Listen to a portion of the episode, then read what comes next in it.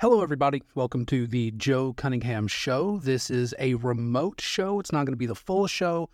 I'm currently in Atlanta, Georgia, and I am working on just kind of making sense of the stuff that's happening. So I'm at Eric Erickson's gathering. Eric Erickson is the guy who hired me to Red State about 10 years ago now.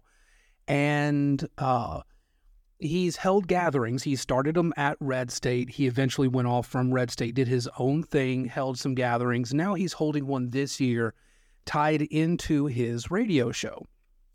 And when I heard Eric was doing this, I wanted to jump in and catch what he was doing, because he has several of the Republican candidates here. Now, he doesn't have Donald Trump coming. Actually, there is, as he explained, this little quirk in Georgia law where basically if Trump shows up and the DA finds out that he's in the state, because he hasn't been arraigned, they can show up and arrest him. So they could very well show up on stage and arrest him. Now, Trump has also made clear he's not willing to share the stage with his opponents. In fact, just today announced he's not going to do the debate next week. Instead, he's going to do a separate interview at the same time with Tucker Carlson.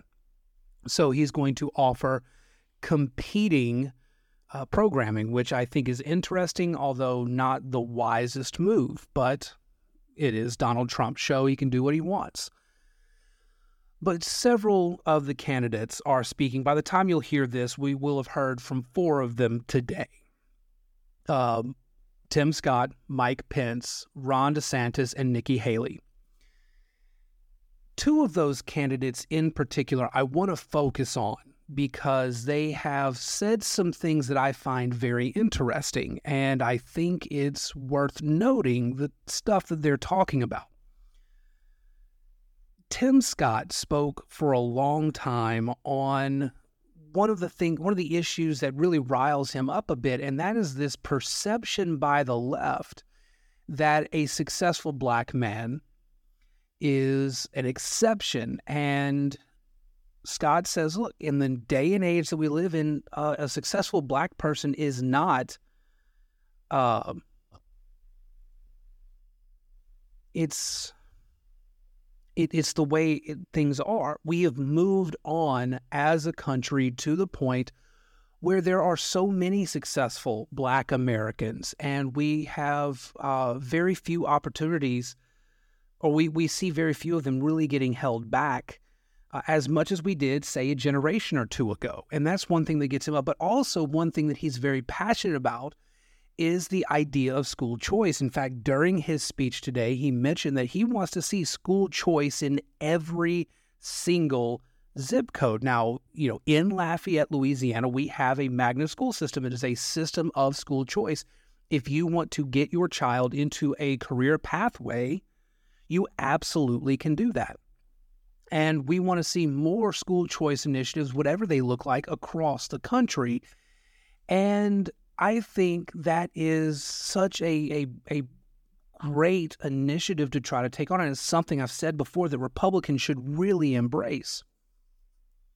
Now, along with that is Ron DeSantis, and DeSantis is really playing it without getting too much into the super woke stuff. DeSantis did talk a lot about the left trying to keep parents out of education.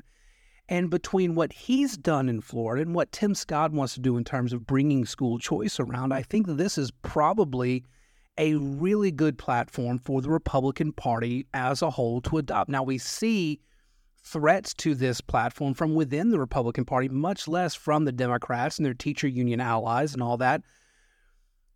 But one of the things that DeSantis really talked about that resonated with me was the fact that the left and the teachers' unions, they were working so hard to just keep parents out of education. It's not just about the trans stuff or the critical race theory or anything. The schools, the districts, the teachers, and the unions, they were offended that parents wanted to be involved at all, which I can tell you as somebody who spent so much time in the school system, The number one issue holding students back is lack of parental involvement. And I think it's such a disservice to students for there to be this active push by the Democrats, by the unions, to keep parents from being involved, to get the DOJ to investigate parents and parental groups that were trying to get involved in their kids' educations. And I think it's really backwards for the Democrats, for the left, to really look at education and say, no, parents, you need not be involved. The state's got it. Talk to any teachers in any school, especially schools in major cities, in more urban areas, and they'll tell you the same thing. The parents that show up to parent-teacher conferences, that show up to open house, that communicate with teachers, those are the parents whose kids don't have to worry by and large. It's the kids whose parents aren't involved that typically are the problems, the kids who either come from a broken home or the kids whose parents just don't care. Those are the kids who struggle the most in school, who cause the most problems in the classroom. And these are kids that end up most of the time being largely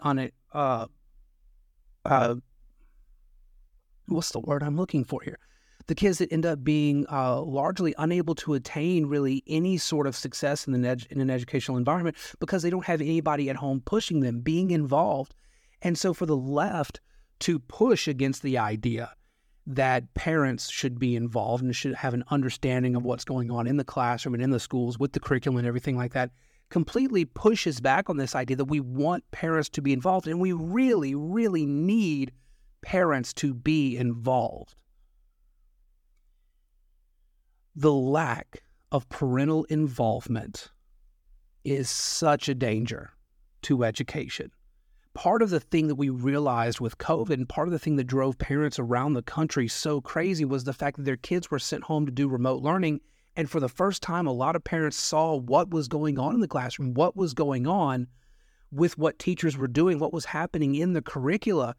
And parents had enough. And so parents started, getting more involved, and they wanted to see some of this stuff, some of the extreme stuff taken out. But more importantly, they just wanted to be involved. And the fact that they are just offends the Democrats right now. That's why I want to see these platforms kind of explored. I don't want to necessarily get too far into the woke stuff. I think it's something greater than the woke stuff, greater than CRT or DEI or any of the trans stuff, anything like that. It's greater than that. It's a deeper issue than that. The Democrats and the teachers, they don't want the state to be questioned.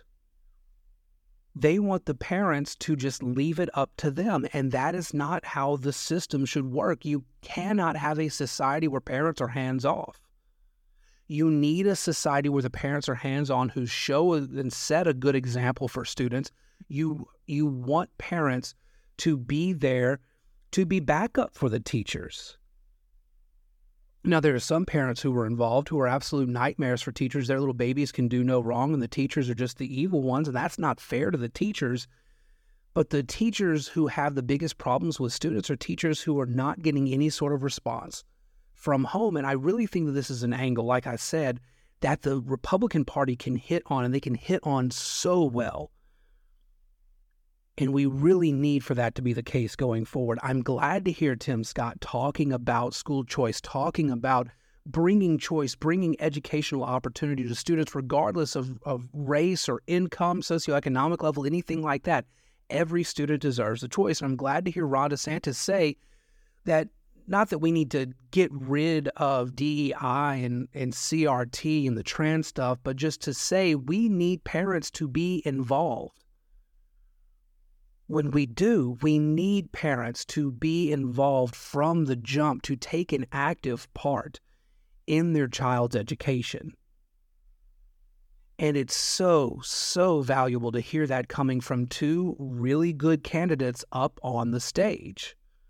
Now, as we continue to go through the weekend, I will probably write some stuff. I may or may not record something else. I'm probably not going to get any interviews with the candidates simply because of their schedules and everything like that. But just listening to it's a very, very different thing It's a very, very different experience to hear their clips from speeches or watch their speeches, and then to see them on a stage having a conversation with a moderator like Eric and having this kind of conversation on the things that are important to them in their campaigns without the distraction, really, of Donald Trump and his legal issues and just the bombastity that is Donald Trump anyway. You get to really know and understand these candidates a lot more when all that distraction is out of the way. So kudos to Eric for getting that done. But really, kudos to Tim Scott and Ron DeSantis for bringing the education issue forward. But kudos to all the candidates who are coming here to speak, who are willing to share their viewpoints on a lot of these key issues and the issues that are really affecting the country. Because going forward, it doesn't matter white, black, rich, poor, whatever. Every American is struggling right now in some way, shape, or form, and we need candidates that are focused on helping Americans, not following some blind ideological cause like the Biden administration does. We want a candidate who is focused on helping the American people, not helping the rich, white, educated get their pet projects across the finish line. And that's what Joe Biden has been doing, and that's what the Republicans are trying to put a stop to.